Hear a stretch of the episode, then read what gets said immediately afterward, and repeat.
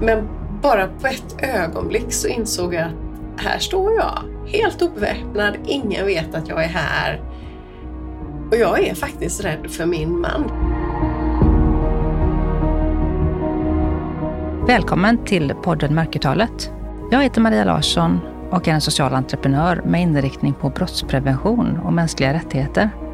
Syftet med den här podden är att sätta ljuset på problem och hitta lösningar. Jag bjuder in gäster som har något att berätta och det blir ett samtal där vi diskuterar utifrån våra olika kompetenser och erfarenheter.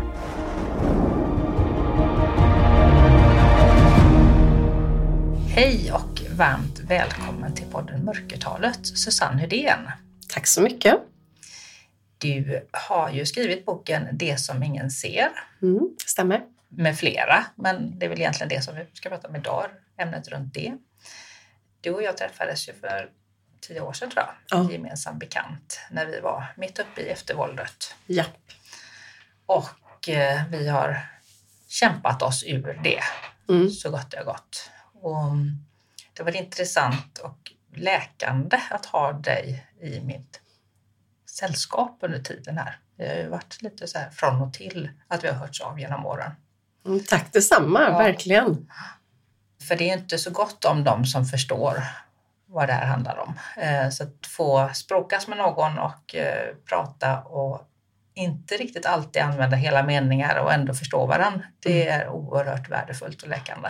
Mm. Vill du berätta lite om dig själv? Ja, vem är jag? En eh, helt vanlig kvinna mitt i livet som är mamma till två unga vuxna är de nu. Två döttrar Eh, som eh, fyller 20 och 23 i år och eh, jobbar som headhunter, jobbar en del som karriärcoach och sedan så har jag då glidit in mer och mer på skrivande och en del bloggande och debatterande. började på LinkedIn med det och sen så har jag skrivit en del böcker om karriärcoaching, lite grann om psykopater på arbetet och ja, sådana saker. Mm, jätteintressant. Och du har ju ett tonläge som är väldigt trevligt i det här. Eh, lätt att ta till sig, lätt att förstå. Mm. Din bok då, Det som ingen ser, den var ju, kan man säga, fem års terapi förpackad i en bok. Det var eh, väldigt smärtsam men också väldigt bra att läsa. Och eh, just det här, du tar upp det här osynliga våldet, mm. det som ingen ser. Mm. Där man då utifrån kanske ser en skilsmässa som är konfliktfylld och det är besvärligt och ja, eh, barnen och uh, olika, far illa på olika sätt. Mm. Uh, alltså rent mår dåligt om man säger så. Mm. Inte far illa men mår dåligt. Mm. Och, ja, det är lite obegripligt, eller ganska mycket som är obegripligt runt en sån här relation och man tolkar det på olika sätt när man står på utsidan. Ja, men det var väl det som var viktigt för mig att skriva, förutom att det var min egen terapi också. Jag utgick ju mycket från, i min bok ifrån mina dagböcker och har sedan valt att anonymisera en hel del av materialet. Men anledningen till att jag ville skriva var just att jag hade erfarenhet av den typen av relation som jag tyckte att man hörde väldigt lite om. Det har pratats mycket om väldigt eh, utstuderat fysiska misshandelsrelationer där det händer ganska uppseendeväckande saker. Eh, och det här våldet som jag i alla fall har beskrivit det som att det var helt plötsligt som man fick in en objuden gäst som uppehöll sig i ens hem eh, och som man, i alla fall jag då, inte visste hur jag skulle avhysa ifrån mitt hem för jag var så nedbruten och förvirrad av det som skedde. Och just att få beskriva det tyckte jag var viktigt och har väl egentligen kanske blivit ännu mer viktigt nu många år efter att jag flydde ur mitt hem. För att jag tror att de som stod runt omkring då, det fanns på något sätt de som såg att någonting var fel. Men det fanns också väldigt många som bara tyckte att ja, men det där ser jättebra ut och de, det verkar gå så fint och de kan samarbeta och det är bra. Och sen kanske man då så småningom såg att barnen inte mådde så bra, att det fanns en del knasigheter. Men då hade varken egentligen de eller jag några riktiga verktyg till att förstå vad var det? För för mig så var våld verkligen det här klassiska vi hör med en, en kvinna som kommer med armen bruten och säger att hon har trillat ner för en trappa och hon har ett blåmärke och hon har gått in i en dörr. Inte det som jag upplevde. Och det är så otroligt viktigt att det kommer fram mm. också eftersom våld i nära relation kan se ut på så många olika sätt. Och ja. alla, den finns överallt, i alla samhällsklasser, överallt. Och det är också viktigt att det lyfts fram på olika skäl, just mm. för att man ska kunna känna och förstå att man är i samma situation mycket tidigare mm. och lämna mycket tidigare. Och det är ju faktiskt det vi ska prata om idag. Mm. Varför lämnar man inte? Eller varför lämnar hon inte? Som mm. är något slags mantra som man eh, får höra nu och då och även i sin egen närhet ibland. Mm. Och vi tänker så här att vi dissekerar det här från lite olika håll idag och så ser vi eh, ja. om vi kan bli av med det ämnet. vi stryker det, vi vill aldrig mer höra någon säga varför lämnar du inte? Nej, Absolut. Lite, lite så tänker jag. Så. så vad har du för tankar? Vad, ska vi sätta lite rubriker på det först kanske? Vad är det för områden vi tänker att vi ska dyka in i? Dels tänker jag det som jag kanske började med att säga, det är ju att eh, man som våldsutsatt inte riktigt förstår att man är våldsutsatt. Redan där blir det ju en, på något sätt, ja, en anledning till att man inte går därifrån. I alla fall av de jag har pratat med som har gått igenom det här så är man ofta så otroligt eh, inne på att det ska gå att lösa det här. Man är på något sätt fångad i den här loopen luppen mellan då den eller det som är våldsutsatta och en förövare som hela tiden jobbar med att lösa ett problem där man ska försöka få den här personen nöjd, glad, att det ska bli lite bättre bättre för man tycker att man har gjort ett kontrakt kring det. Och därför så förstår man inte att man egentligen är utsatt för våld. Man tror bara att man är i någon form av process att lösa ett problem. Så det är en stor bit tror jag. Precis, normalisering heter Absolut. den i, i fackspråk. Då, mm. att man, inte, man förstår inte riktigt vilken situation man befinner sig i och eh, att det inte är ett problem heller, mer än mm. att det är väldigt problematiskt, men inte att problemet heter våld i nära relation. Nej det var ju likadant för mig att jag eh, tänkte till slut att det var fel på mig, för det hade jag ju hört så länge. Att, eh, då tänkte jag att bara jag avlägsnar mig ur den här ekvationen så kommer ju allt bli bra. Exakt så, det var ja. precis så jag också tänkte att om jag bara går med på precis allting så kommer han sluta att vara så arg på allting eh, och då blir det bra. Det här lättirriterade och lättkränkta mm. är ju ett stort styrmedel i en sån här relation. Mm.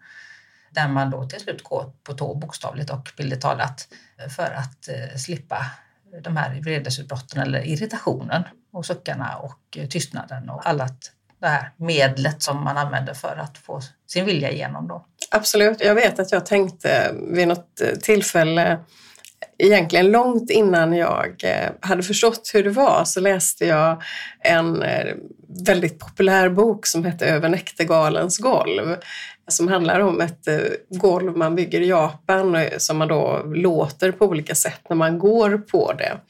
Och att vara våldsutsatt, att leva i en familj där det finns ett hot om våld hela tiden, som ju då inte behöver vara fysiskt eh, utan på andra sätt det gör ju att hela familjen, både jag då som partner men även barnen, alla blir mästare på att gå så det liksom inte knakar i golvet, så det rör sig så lite som möjligt. Men det gör ju också att alla begränsar sitt eget levnadsutrymme på ett förfärligt sätt. Eh, och boken handlar ju om något helt annat. Det handlar om lönnmördare som tar sig över det här golvet. Men på något sätt så, jag vet att jag tänkte ibland på det här att gud det är verkligen som om vi bor på det här trägolvet som på något sätt låter om vi gör fel och som är tyst om vi då gör rätt enligt eh, den här andra personen då som styr och ställer. Ja, och det, det var faktiskt så för mig att eh, våran trappa knarrade väldigt mm. mycket när man gick i den. Så då fick jag lära mig att man skulle gå på ett speciellt sätt. Mm. Ena hörnet i den trappsteget och andra mm. i den och så för att det skulle knirra så lite som mm. möjligt för att han inte skulle bli störd. Mm. Och, ja, och det blir problematiskt när man har, kanske har barn i famnen och så här ska ja. gå på ja, som en, jag vet inte vad jag ska säga, i en trappa då, på ett väldigt onaturligt mm. sätt. Ja, och det är ju bara en parentes. Men det kan ju visa, det ger ju rent praktiskt att det faktiskt kan vara så. Det kan bli så. Jag tänker också att ibland kan det låta löjligt när man pratar om olika saker men jag upplever i alla fall i de samtalen när jag har gått i, i lång terapi att det är just de här små sakerna där man kan få en sån enorm igenkänning från andra och där kanske poletten då trillar ner hos dem eller mer hos mig. Okej, okay, aha, wow! Så att det är därför man behöver avlägsna sig helt och hållet ifrån det här knarrande golvet så att man kan leva på något sätt lite lugnare. Och där normalisering är att man alltså inte vet, men man vet att det inte funkar så bra mm. och man tar höjd för olika saker. Mm. Vad skulle du säga att man att bryta den här normaliseringen? Vad, kan du erinra dig att vad hände när du var det något speciellt som hände när du bestämde nu ska jag, nu måste jag gå eller? Dels hade vi en äktenskapsrådgivare som var väldigt tuff och sa det att Susanne, nu måste du sluta att böja dig, för vi hade gått i samtal ganska länge. Och som sa det att det hjälper inte om du försöker lösa det här problemet. Ni måste vara två stycken som gör det och just nu så är du ensam och fortsätter du försöka lösa problemet ensidigt så kommer du att gå sönder. Och det upplever jag också när jag hör många och har läst många historier att för många kvinnor som är i den här situationen så är det först när man på något sätt står vid bergskanten och känner det att antingen så dör jag bokstavligen eller alltså, ja, det finns bara en grop framför mig. Det är då man verkligen känner att men oj, jag behöver sluta och liksom fightas åt det eh, hållet som jag alltid gör annars jag måste hitta en annan lösning och den blir till slut i den processen att jag måste gå.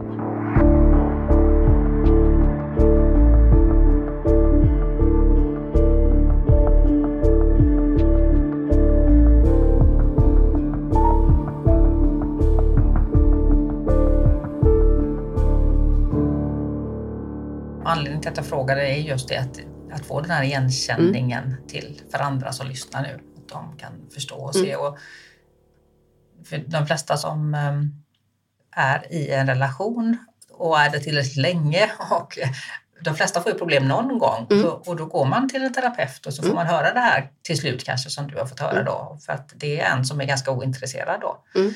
Det är ju helt klart så att man behöver ju vara två i en relation. Det är två som dansar den här dansen som kallas för livet då. Mm. Och relation. Så det här är ju också ett tecken på om någon inte är beredd att eh, ja, penga in liksom i relationen mm. på olika sätt så är det också ett varningstecken helt enkelt. Ja, jag tänker också att det är så nu gillar jag ju ord och sådär. Jag känner nog att jag var länge på något sätt lurad av att vi hade en överenskommelse, att det fanns en muntlig överenskommelse om att göra på ett visst sätt, att vi skulle ja, vi var överens om att eh, man skulle jobba på olika saker och göra så här. Och det var på något sätt att få den här rösten utanför som sa det att åh, jag, nu har jag fått ett fönster in i ert liv. Jag ser att det ni säger, det stämmer inte. Det, det sägs en sak men det görs en helt annan.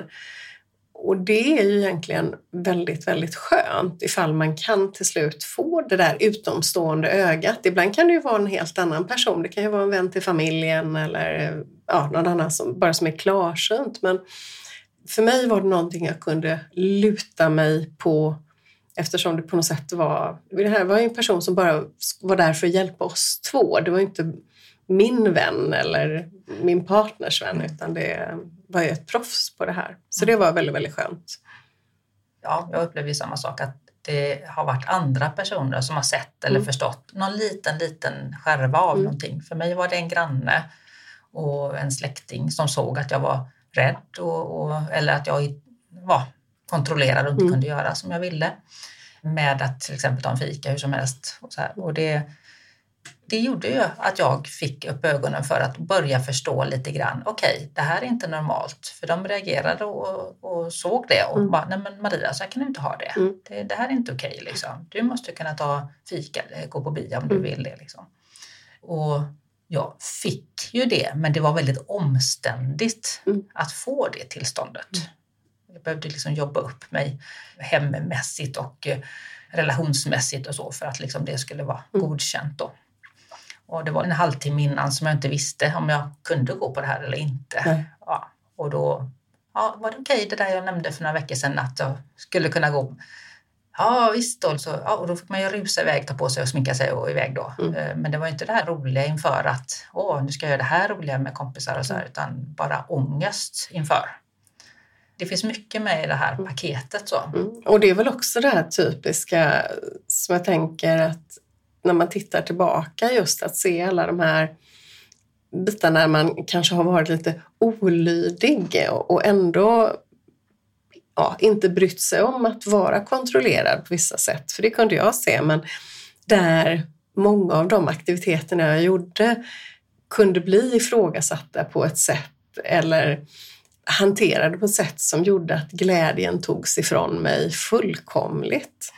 Men sen tänker jag också att en annan anledning till att man inte går, särskilt om man nu har levt tillsammans i många år, man, det är en person man verkligen har älskat det här. Man har, eh, oavsett nu om man har tro eller så, så kanske man ändå har stått i, framför en präst och lovat varandra evig kärlek och man har en förhoppning om att eh, det är vi två mot världen och vi ska bygga upp det här.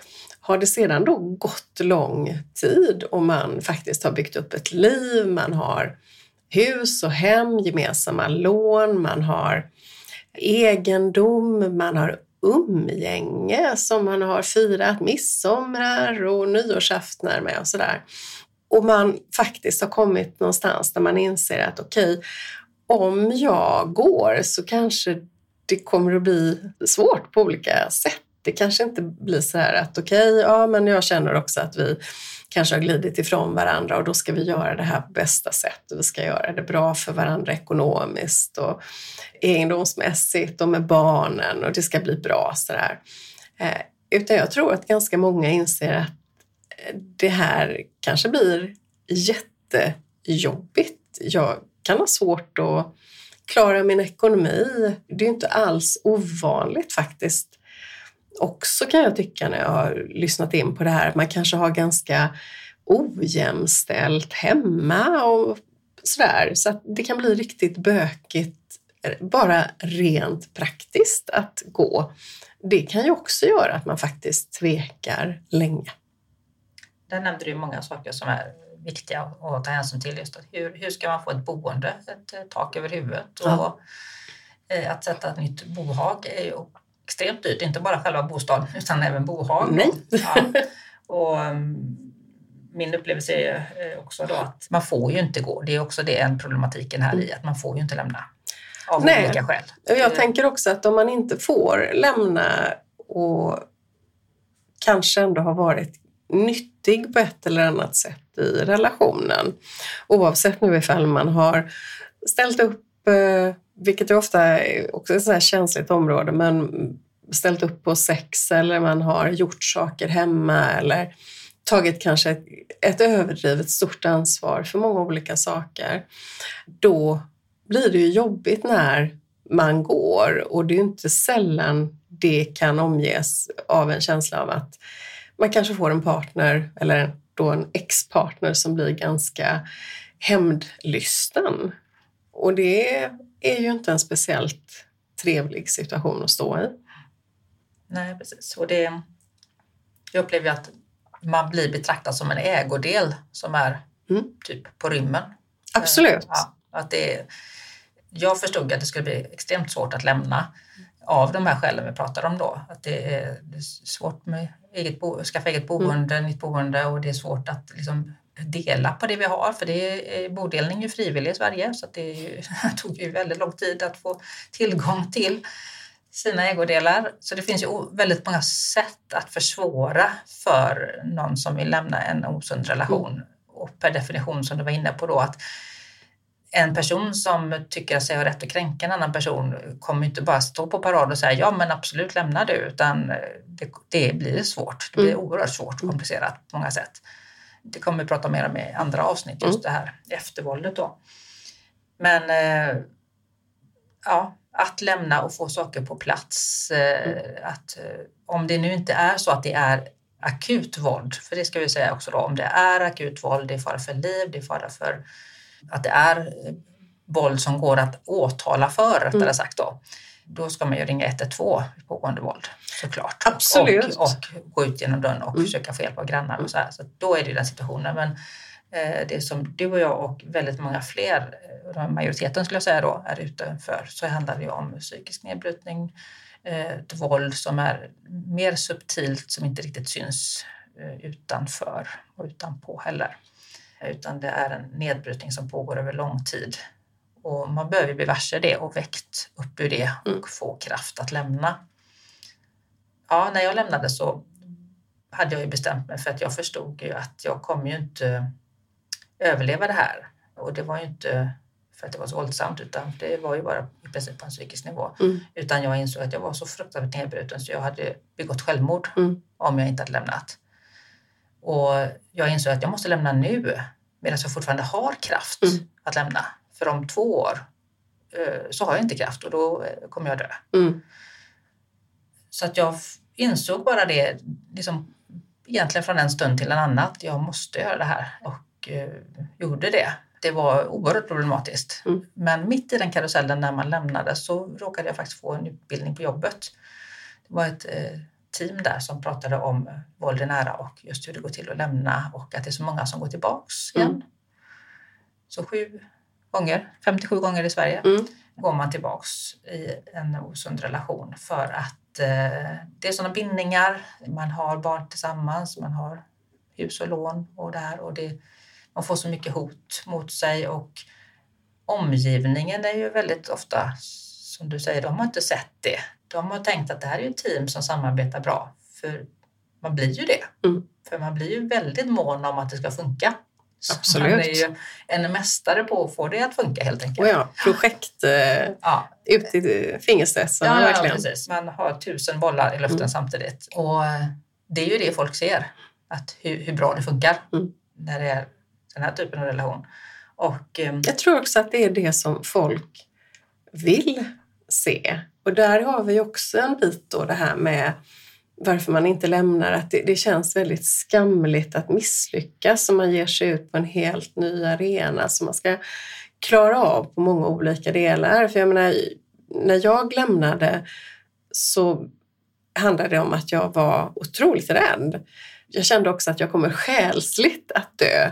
Eh, inte på det sättet att jag ville ta livet av mig, men sen så fick jag faktiskt också en del råd att ta det varligt eftersom folk runt omkring upplevde min partner i det här som väldigt eh, oförutsägbar. Och det gjorde ju för min del att jag jag blev nog faktiskt så rädd så jag vågade inte, till och med jag skrattar nervöst bara jag tänker på det, eh, att jag orkade inte riktigt förstå hur snabbt det skulle kunna eskalera till ett våld som aldrig hade förekommit, även om det kom olika saker muntligen, bland annat kring bodelningen där jag fick höra att eh, vi skulle då kunna dela våra saker med motorsåg istället för att på något sätt få hjälp av någon extern part som kunde titta på det. Vilket var under en period då jag insåg att det här blir inget bra. Jag kommer inte att få med mig någonting av det jag har varit med och investerat i, i väldigt, väldigt många år. Jag ska vara glad om jag kommer ut härifrån med livet i behåll i princip. Och det var ju en sån otrolig... Alltså från att man har varit i en relation där det aldrig var ett fysiskt våld riktat mot mig så var det liksom en sån tankevurpa att förstå att okej, okay, det kan gå åt det här hållet. Eh, och när jag väl förstod det, då blev jag ju egentligen den perfekta parten i en sån här del. För jag vågade inte sätta emot någonting. För jag tänkte i princip att jag, ja, jag får vara glad bara jag klarar det här. Och hade någon sagt det till mig ett halvår innan så hade jag ju tänkt att nej men gud, det är ju helt orimligt, så där kan det inte vara. Men när jag senare satt och på skrapade ihop vad det var som hade hänt, då kunde jag ju se många små, små tecken på att ah, men, ja, förstår kanske ändå varför jag fick vissa varningar kring det här. Och det är också svårt att säga för det, det har liksom tagit mig egentligen fram till nu och även när jag skrev att ens orka tänka kring de sakerna för det var väldigt traumatiskt. Jag tror många gånger att man har med sig mer kunskap på något sätt, kanske i sina dagboksanteckningar eller eh, med någon känsla i magen eller så, än vad man riktigt släpper upp när man lever i det här dagliga rädslan för då orkar man inte släppa upp alla de här känslorna för då blir man paralyserad. Utan man hittar på något sätt en funktionell nivå som man lever på men som samtidigt sliter otroligt på kropp och själ. Ja, man har ju en extremt hög stressnivå konstant ja, under flera, många, många år. Ja. Så, där man ja, inte riktigt, alltså man kan inte komma ner i varv och när man gör det så släpps ju bearbetning på och då mm. blir man ju stressad av det. Så att, ja, det här är ju ett momentum mm. av extremt hög stress mm. Eh, och det är inte konstigt att eh, man får komplex PTSD av eftervåldet för det är ju det som jag ser att väldigt många får. Mm. får. Det är så mycket som man måste lösa på så många olika horisonter. Mm. Och eh, det blir, ja, man räcker inte till helt mm. enkelt.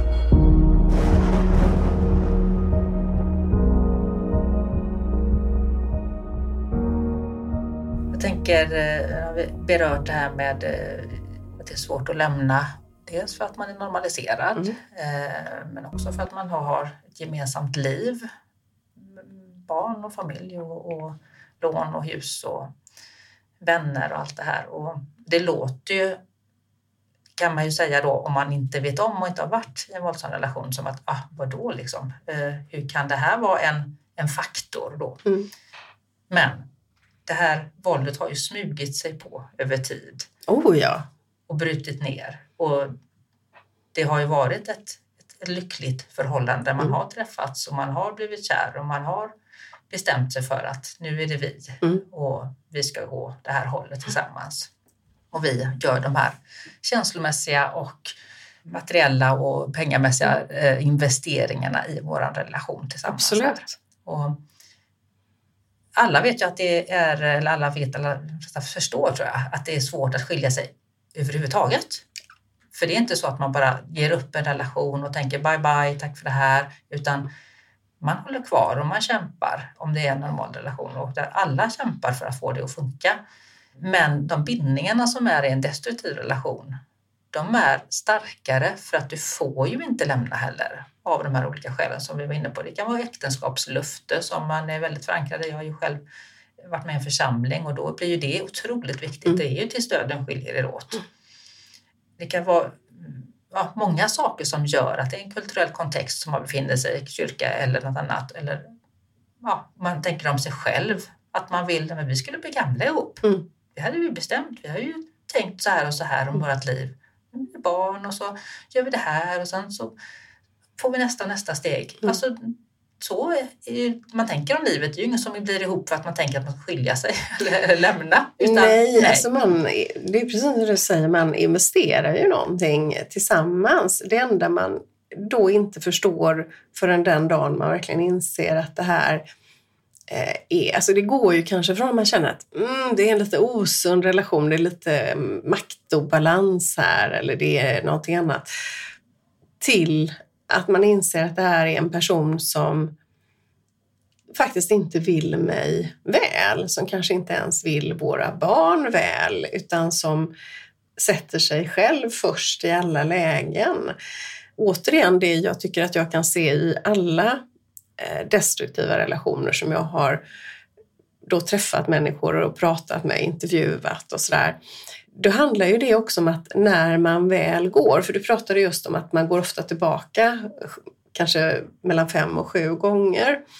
Och det är väldigt vanligt när man pratar om att eh, kvinnan har svårt att lämna relationen, kvinnan har svårt att lämna mannen. Och jag vet att jag har fått ett par gånger att eh, folk har varit förvånade för jag hör det när jag väl på något sätt låste upp mitt eget hem.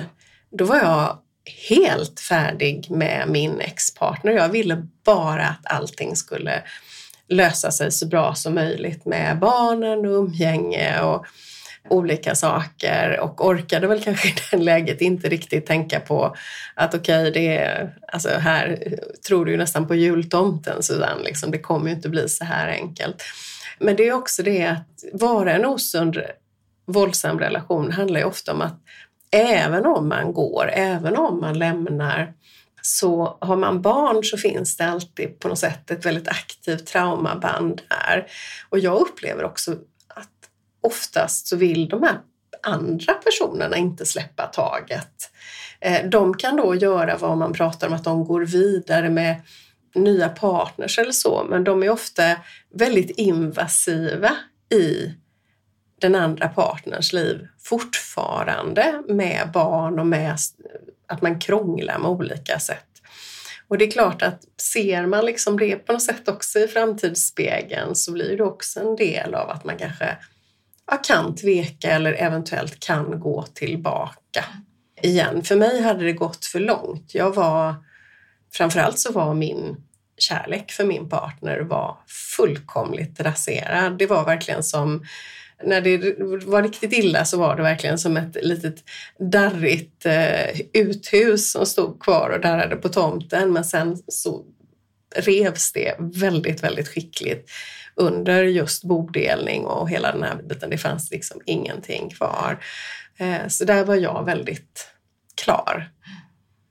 Jag tänkte, det här med bindningar pratar vi om. Mm bindningar till dels till den man har då levt med mm. Eh, och bindningar till eh, ja, släkt och familj. Mm. Jag har ju tänkt lite grann så här att när man är till, fortfarande är tillsammans mm. så mm, är det ju bara det, det är jag, partnern och eventuella barn då. Det är vi som är den liksom innersta mm. kretsen. Eh, det är vi som förhåller oss till den här oförmågan då, mm. kan man kalla det då, som den här personen då har som vi andra måste liksom hela tiden förhålla oss till på olika sätt. Förutse, mildra, eh, se till att det inte kommer den här utbrotten eller mm. irritationen. Och, och, det gör man ju i många år det där. Mm. Och barnen då vet ju inte om någonting annat så de är ju uppvuxna med det. Ah, oh ja. Och blir ju tillagsinställda då mm. och på olika sätt härbärgerar det här då. De mm. kan bli antingen familjens clown eller mm hjälper till med väldigt mycket hemma för att få det att flyta och slippa irritation. Mm. Eller, eller blir en tapetblomma. Mm. Att de inte märks, ja. inte, märks inte, ja, bara försvinner in i mm. tapeten, mm. syns inte, märks inte. Det finns ju många olika sådana mm. strategier som mm. barn kan ta till. Då. Men jag tänker på bindningar, då, för när man lämnar sen då, då får man ju en ny arena för då blir det ju väldigt många fler som. Helt plötsligt börjar bry sig, lägga sig i, mm. inte minst då. Mm. Varför ska ni skilja er och om man inte har rätt att göra det mm. då och uh, att man eh, såklart vill att man ska hålla sig ihop och att det ska funka och med välvilja då hjälpa till. Upplevde du det? Att det var... Nej. Alla sa bara vad bra att ni skiljs. Ja. Det... Vilket ju gör att jag inte förstår hans vänner Nej. som uh, bara flippade mm. sedan. Mm. Det var i princip att alla bara tyckte att det var bra. Sen var jag ju väldigt duktig på att hålla ordning med min, eller jag hade ju en väldigt god kontakt med min svärmor, men vi hade ju också den här underliga första året när vi försökte liksom playhouse efteråt, mm. att vi var goda vänner och bjöds in på olika grejer parallellt och sådär. Så det var ju ett ganska lugnt första år utåt. Precis, lite sådär skilsmässa by the book. Eller hur? Liksom. Ja. ja men det var verkligen så. Ja, eh, happy skilsmässa, ena dagen här, ena dagen där.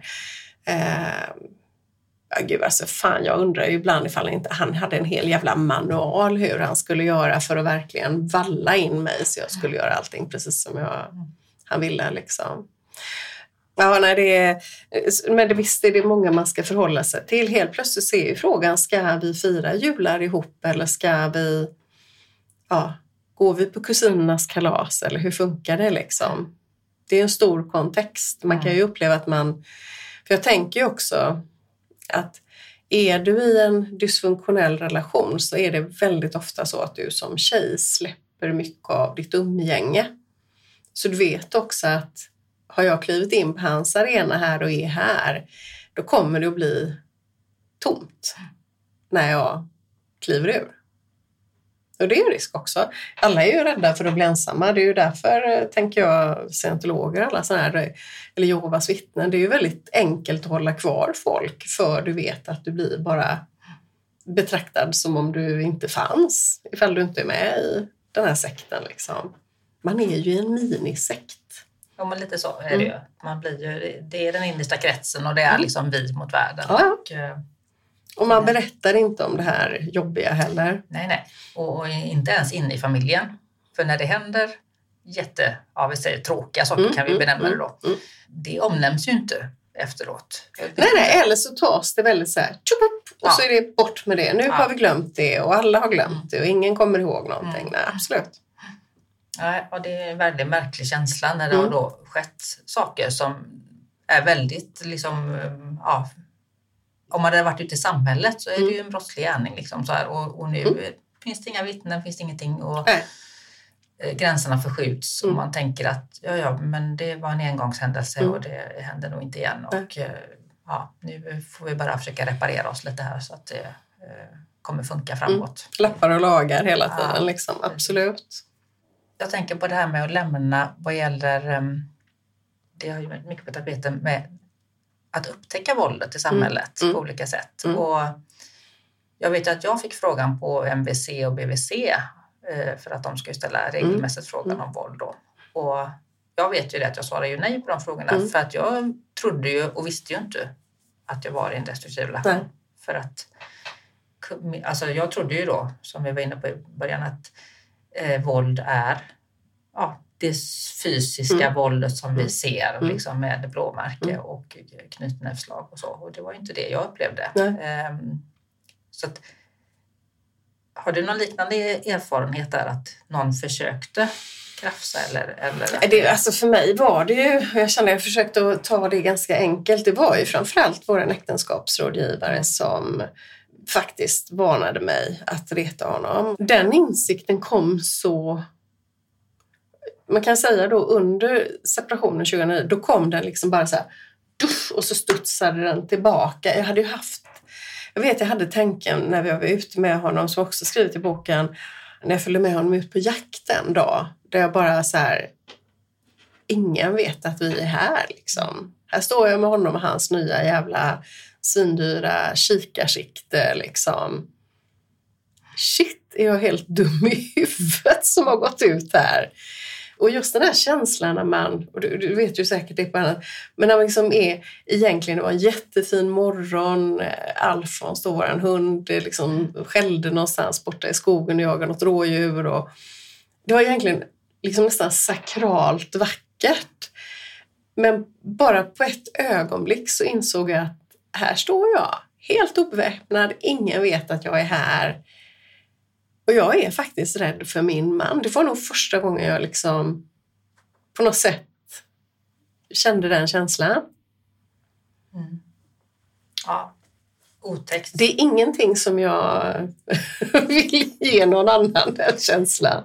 Nej, Och som du säger, just det här att, att känna att man är rädd för den som man är tillsammans med. Ja. Den, ja. Men jag, jag puttade ju undan det för jag, or, jag orkade inte ha den. Det här har jag ju min barndom med, med mycket våld i hemmet. Liksom, så att, och det var väl mitt tecken, eller liksom jag hanterade det på det sättet då. Och det är ofta så när du har lärt dig att hantera någonting på ett sätt så, så fortsätter du med det. Mm. Å andra sidan är det väl därför jag är så orädd att prata om våld nu. För jag känner verkligen bara så här, fuck you våldet liksom. Nu bara, wow, nu berättar jag om det så. Jag tänker likadant. Det är, Ska vi få slut på våldet så måste vi prata om det. Eller hur? Och eh, ju fler som kan mer om våldet, Mm. desto tidigare kan vi stoppa det avbryta det. Mm. Och hade människor runt mig, jag var ju i en 20-årig relation och eh, det hade ju varit bra att stoppa det tidigare. Så att de hade fått livsglädje Mm. och eh, fått vara den man var Mm. och är. Eh, istället för att bli nedbruten Mm. och inplacerad i någon fack. Och där kan väl det kanske vara en ytterligare en grej vi kan ta upp då. Så varför går man inte? Jo, för att också omvärlden är dåliga på att konfirmera att man är i en våldsam relation. Ofta räcker det inte förrän det går väldigt långt med ens egna tvivel att någonting är lite skevt.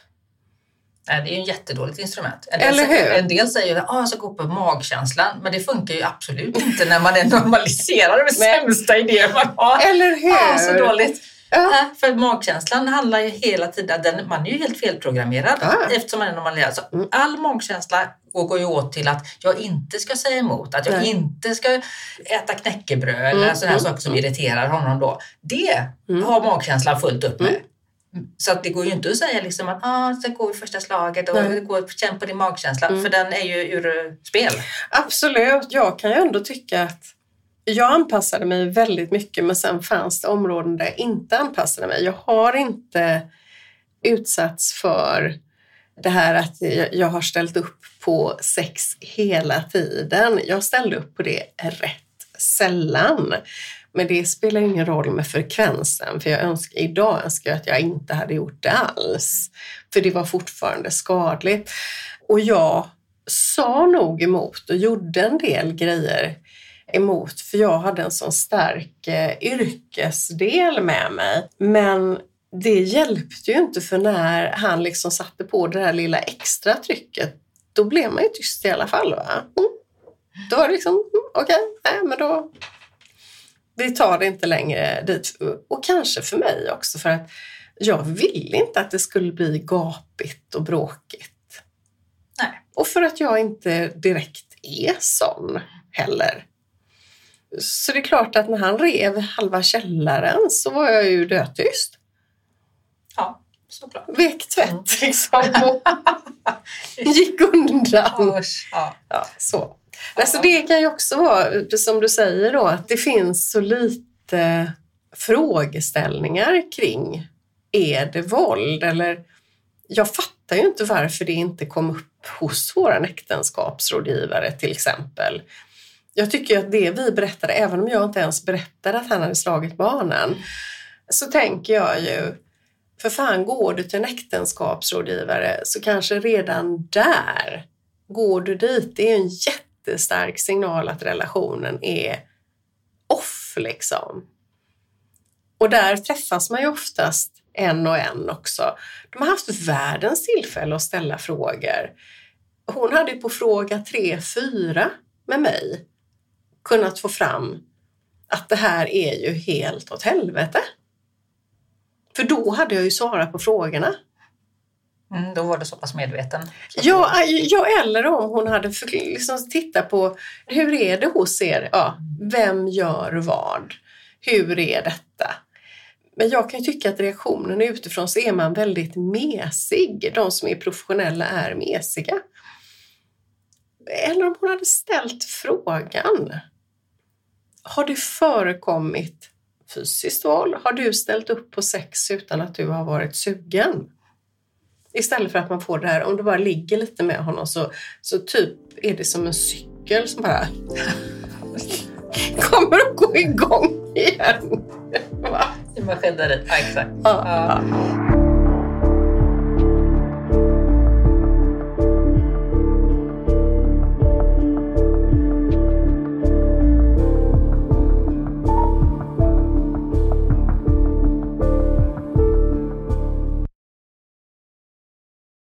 Ja, det du är inne på där med, eh, med både att gå med på tjatsex och annat då, och eh, man är ju inte medveten om heller vad det är. Så att, vad våld är, att knuffa, stå i vägen, mm. hålla fast. Eller liksom, Skrämmas genom höga ja, ljud. Förstöra inredning mm. och sådär.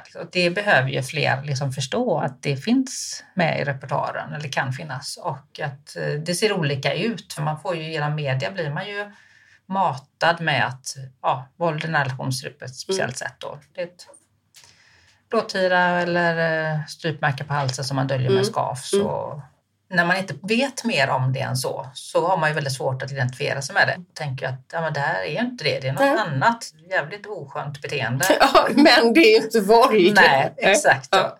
Ja, till lyssnarna säger jag också att det, vi skrattar ju här nu ibland då, men både jag och Susanne har ju det som en coping-mekanism här, att klara mm. av jobbiga saker, att faktiskt skratta åt det. Och det är ju en lite så här survivor skills helt enkelt. Ja, gud ja, visst är det det. Ja, för att orka med när det är riktigt svart så. Och skratta åt det är ju en gåva kan man väl säga, helt enkelt. Mm. Om man nu ska värdera det. Men det är ungefär som med stand-up, att man kan utifrån sitt eget perspektiv lyfta men också faktiskt skratta åt det. Absolut, det, ja. och jag tänker ju att eh, i alla fall på, för mig själv så måste jag säga att eh, min humor har ju definitivt varit en överlevnadsmekanism eh, ja, och att och jag tänker också att det är viktigt att ha kvar förmågan att skratta. Mm även om man kan skratta åt mörka saker och ha riktigt dålig humor, men ofta blir det ju så det blir så eländigt annat. Mm. Så det finns på något sätt, man måste bara tänka det att uh, ett uh, gott skratt uh, löser upp en del av ångesten faktiskt. Mm. Ja, verkligen så. Nej, för att orka med det helt enkelt så mm. är det, ja, jag vet ju det. Det är några vänner man har som du och några till som mm. man delar både livets prövningar och skrattar väldigt mm. gott tillsammans. Mm. Vilket är jätte, jätteskönt faktiskt. Absolut. En sak jag tänker med mm. varför man inte lämnar det är ju att man faktiskt inte kan skydda barnen. Nej. För det blir ju automatiskt varannan vecka mm. om nu barnen är i den eh, ålder och mognad då, mm. att det funkar. Och då är man ju inte där för barnen. Och ja, i vissa fall så um, fortsätter ju exet med den behandlingen som man har haft av en själv då mm. Eh, och att barnen får samma behandling då, vad det nu är för någonting. Och de är ju på ett sätt vana för de vet ju vad, hur det går till, men det är ju inte så att barn ska behöva ha det. Eh, för har man själv inte orkat och stått ut som vuxen och lämnat en sån relation för att klara sig på olika sätt, att kunna leva vidare, så är ju det ganska olämpligt att barnen är kvar där. Nu har vi fått barnkonventionen sen eh, efter att du och jag har lämnat. Mm. Eh, jag har väl inte märkt så mycket av den för den här gruppen av barn kan vi säga. Men jag skulle vilja säga att det märks i, i princip inte av det alls, Nej. mer än att det har kommit in idag att eh, barn också är, anses då vara brottsoffer om man då ser eller hör pågående våld. Mm. Och att det även har kommit upp mer att barn ska kunna få målsägande beträde. Men någonstans så har vi en lagstiftning som inte följer med hela vägen genom utredningsarbetet inom socialtjänsten och definitivt inte som vi nu då har sett i rätten. Eh, och då spelar det liksom ingen roll att vi har barnkonventionen för den efterlevs inte i alla fall. Nej, man lyssnar ju inte på barnen utan, och i den mån man lyssnar så ja, det är ändå så att föräldrarnas rättigheter väger väldigt, väldigt tungt mm. eh, fortfarande och rätten till att träffa sina barn och barns rätt att slippa våld och slippa träffa en förälder som eh, eh beter sig väldigt illa och kränkande. Mm. Eh, den är inte lika stark helt enkelt än. Men det, det pågår en debatt i samhället mm. eh, och det är otroligt positivt så jag hoppas verkligen att den fortsätter. Absolut. Barnens, barnens rättigheter tas tillvara. Mm.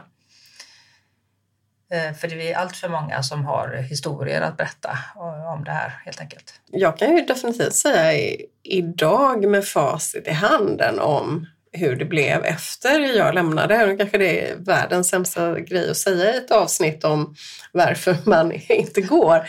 Men jag kan stundtals tänka hur hade det varit om jag hade stannat? För jag upplevde definitivt att en del av att jag verkligen tog mig ur eller flydde ur eh, min relation var hoppet om att när jag och de här irriterande, besvärliga barnen försvann ur den här personens liv eh, så skulle allting bli mycket bättre.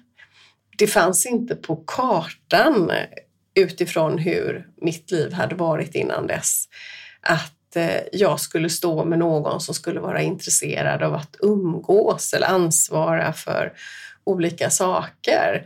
Utan jag tänkte verkligen, oh, jag har ändå gjort allting själv, vad skönt. Nu kan jag göra det utan att någon annan lägger sig i. Men att lämna handla och lämna en relation med någon som vill fortfarande ha kontroll över saker innebär ju faktiskt att eh, de personerna tar till den kontrollmöjlighet de har kvar och det är barnen. Och att börja styra och ställa i någonting som de inte har kanske alls varit intresserade av tidigare. Och det blir eh, riktigt komplicerat och den biten var jag inte alls förberedd på själv och jag har hört att det är många andra som inte heller är det. Jag tror det skulle bli lugnt och skönt att man skulle kunna hitta ja, men någon form av fungerande, lite lagom samarbete eller umgänge där min expartner då skulle kunna ja, göra det han kanske ändå hade tyckt varit roligt med barnen. Vilket i min värld inte alls var att han skulle vilja ha dem på halvtid. Och eh, jag ser just att det är någonting som går igen. För det är klart att så länge man har kontroll över barnen så har man ju faktiskt kontroll över sin partner också på ett eller annat sätt. För då finns det ju någonting där man ska samsas om och skriva på papper och man ska titta på skolbyten och man ska sitta med på utvecklingssamtal och sådär. Och det var någonting som jag hade skött själv i alla år. Så det var minst sagt en stor förändring. Och emellanåt så har jag tänkt ibland att oj, var det värt det? Och det var det, för jag fick tillbaka min själ, men alla problemen som kom, som ju säkert blir andra avsnitt, det, det var jag inte förberedd på. Det hade jag behövt rusta mig för på ett helt annat sätt. Mm, ja, jag har också liknande erfarenheter att det var man själv som fick ta huvudansvaret. Eh, men jag tänkte ju så här att ja, men nu blir det ju ja, men delad vårdnad för mm. det är ju det som är. Eh, och eh, halvtid då. Men då tänkte jag att då blir det ju lugn och ro för nu får han ju ja, göra på sitt sätt eftersom han var så väldigt missnöjd med hur jag skötte saker. Absolut. Så slarvigt, slarvigt. Ja, så tänkte jag att ja, men nu, nu blir han väl nöjd då. Det får han göra på sitt sätt så då blir det ju bra då. Jag var ju inte beredd på att han skulle liksom vilja kontrollera även min tid med barnen då. För det var ju det det blev då. Det, ja. ja.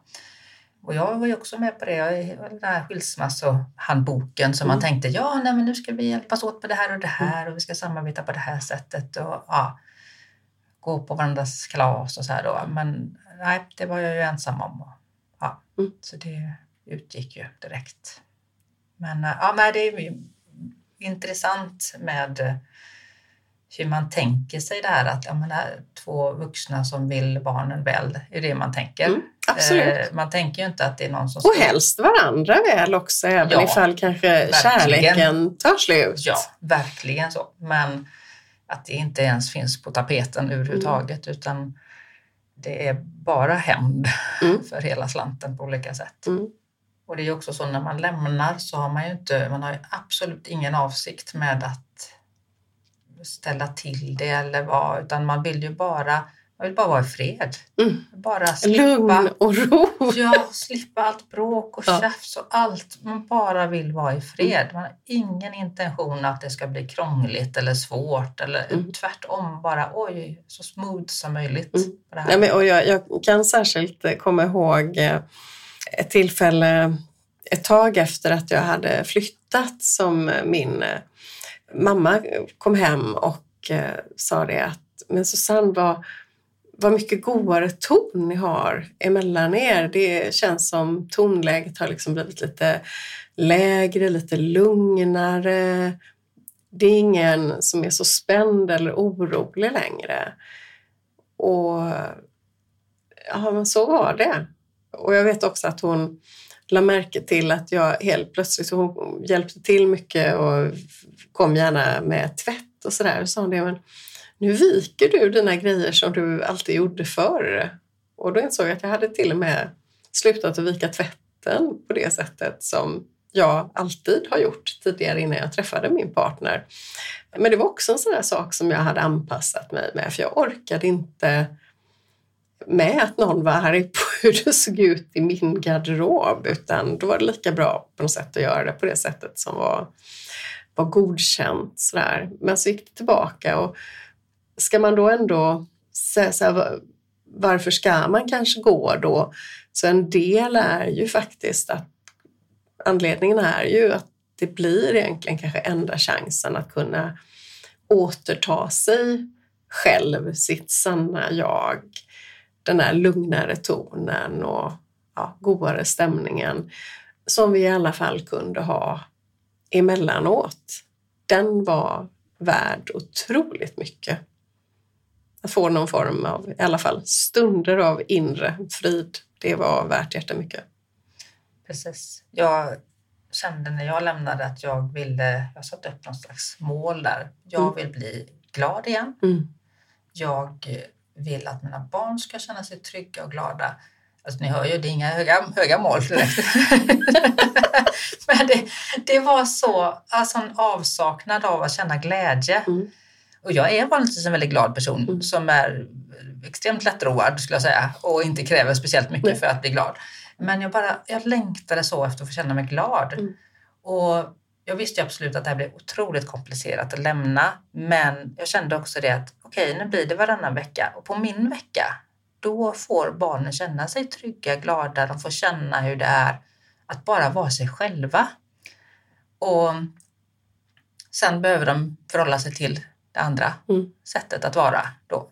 Men då får de åtminstone smaka på normalt liv och se vad det är. Mm. Men jag ska faktiskt säga som det var att det höll på att slå bakut. Mm. För det blev sånt kaos och barnen mådde så dåligt och tog ju givetvis ut det hos mig då för det är Mm. där de känner sig trygga som de blir utåtagerande och så här. Känner igen det 100 procent. Ja, precis. Så det blev sånt kaos och så jobbigt och jag, innan jag kom på det att okej, det är ju för att de känner sig trygga som de gör så här och ja, kan må så här dåligt. Samtidigt som att det blir helt ohållbart. Mm. Så det gick till och med så långt så att jag skrev till SOS och sa att det är lika bra att ni för över vårdnaden till honom. Mm. Att de får vara där hela tiden. För att vara i två världar och färdas däremellan när det är sån skillnad på det, det går inte. Nej. Ja, det blev ju inte så som det var då. Men eh, Ja, men jag, jag tänker ju att just där, och vi pratar om barnkonventionen, så är det väldigt... Alltså jag kan tycka att eh, det inte bara kanske är någon som är väldigt kontrollerande som kan uppleva eller betrakta barnen som ägodelar. Inte bara en själv då, den här förrymda frun som förlöper hemmet sedan. Utan att omgivningen också ser på barn på ett väldigt konstigt sätt. Jag tänker just det, vilken vuxen skulle ena dagen vilja vara i alltså två helt olika miljöer. Jag tror personligen att absolut i jättefunktionella separationer då är det inga problem att barnen bor halva tiden var. Att det är lite olika. Men när man har just det här dysfunktionella där det ofta blir, precis som du säger, det blir verkligen två helt olika platser. Man förväntas eh, bära sina saker med sig sen från man är liten. Det är stökigt med kläder, det är stökigt med aktiviteter. Vad får jag göra? Hur ska jag göra? Hur funkar detta? Med skolarbete, hur det funkar med kompisar och alla sådana saker. Alltså det är en jättestress för de flesta barn att uppleva det. Och där det kanske också blir så att de är tvungna att utbilda den här föräldern som tidigare inte har varit med i deras skola, med i deras intressen, med på utvecklingssamtal, inte har en aning om vilka kompisar de har. För tidigare kanske det till och med har varit så att man har sett till att ungarnas kompisar, de har kommit hem och lekt där det bara har varit man själv och barnen där för att inte skapa den här irritationen. Och där tänker jag just att man behöver verkligen inse att barn är individer. De behöver också veta var de hör hemma. Alltså att ha kanske en speciell plattform och hitta det. Och det tror jag att man absolut behöver titta mycket mer på i vårdnadsfrågor och inte ha någon form av upplevd rättvisa, att det är rättvist att du är där eller där så mycket. Utan att eh, det egentligen skulle behöva stöttas från samhället på ett helt annat sätt. Helt enig med dig och det får bli ett kommande avsnitt mm. helt enkelt. Det kommer bli eh, åtskilliga avsnitt om vårdnad och umgänge faktiskt framåt här. Jag tänker att vi går mot avslutning och ja. Eh, bara en liten wrap-up här då. Det som hindrar från att lämna är många faktorer, mm. men bland annat då normalisering, att man inte ens vet att man är i en sån situation och inte förstår fullt ut vad det handlar om. Eller skuld och skam. Mm. Och det kan vara bindningar till familj, släkt, vänner. Det kan vara gemensamma lån, boende mm. och, och livet man har som är, gör det svårt att, eh, och, och att få ett nytt helt enkelt, nytt mm. boende. Och att man helt enkelt inte får lämna oftast utan mm. man är betraktad som ägodel och eh, det är inte önskvärt att man, man lämnar mm. av olika skäl. Men vinsten kan man ju säga då, uppsidan är ju då att man kan börja andas själv, sin mm. egen luft. Man kan så smått börja tänka sina egna tankar. Mm. Det tog fyra år för mig att börja tänka mina egna tankar mm. före hans tankar i mitt huvud. För jag var så rädd för vad skulle hända om jag gjorde på mitt sätt. Mm. Så jag tänkte alltid på hans sätt först. Så det tar tid. Men den oerhörda friheten jag kände trots att det var mycket hot, trakasserier, stalking. Så bara att lägga sig ner på kudden, somna själv, vakna och bara känna sig fri. Mm. Så oerhört mycket värt. Mm.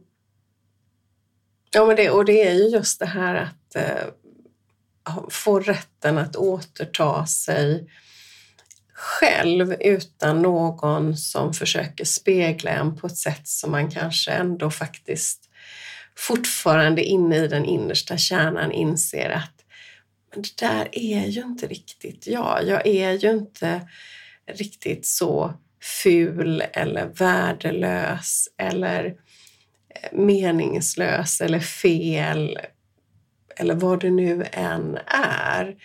Det stämmer inte den här bilden utan jag behöver hitta min egen bild av mig själv och jag får lov att göra det.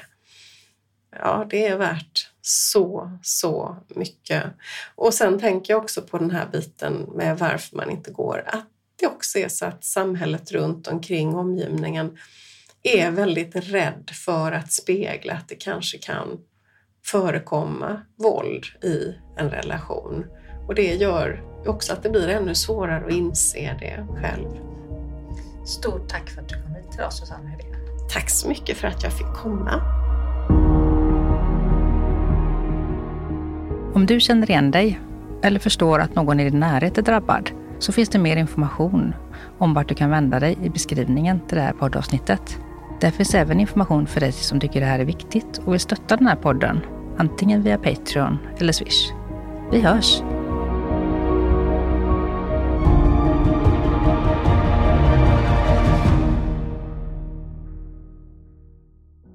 Men eh, innan du stänger av podden så har jag en extra nyhet. Susanne har valt att sponsra podden Mörkertalet med 30 av sina böcker Det som ingen ser.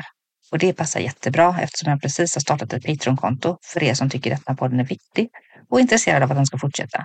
Så man kan alltså både stötta podden genom att bli månadsgivare och få ta del av bonusmaterial eller sponsra podden med varor eller tjänster som blir ett bonusmaterial. Och det finns fler nivåer på Patreon och boken hamnar i nivå två och uppåt. Så de första som vill stötta podden månadsvis får boken Det som ingen ser av Susanne Hydén. Varmt tack för det! Och ni hittar mer information om Patreon i avsnittsbeskrivningen.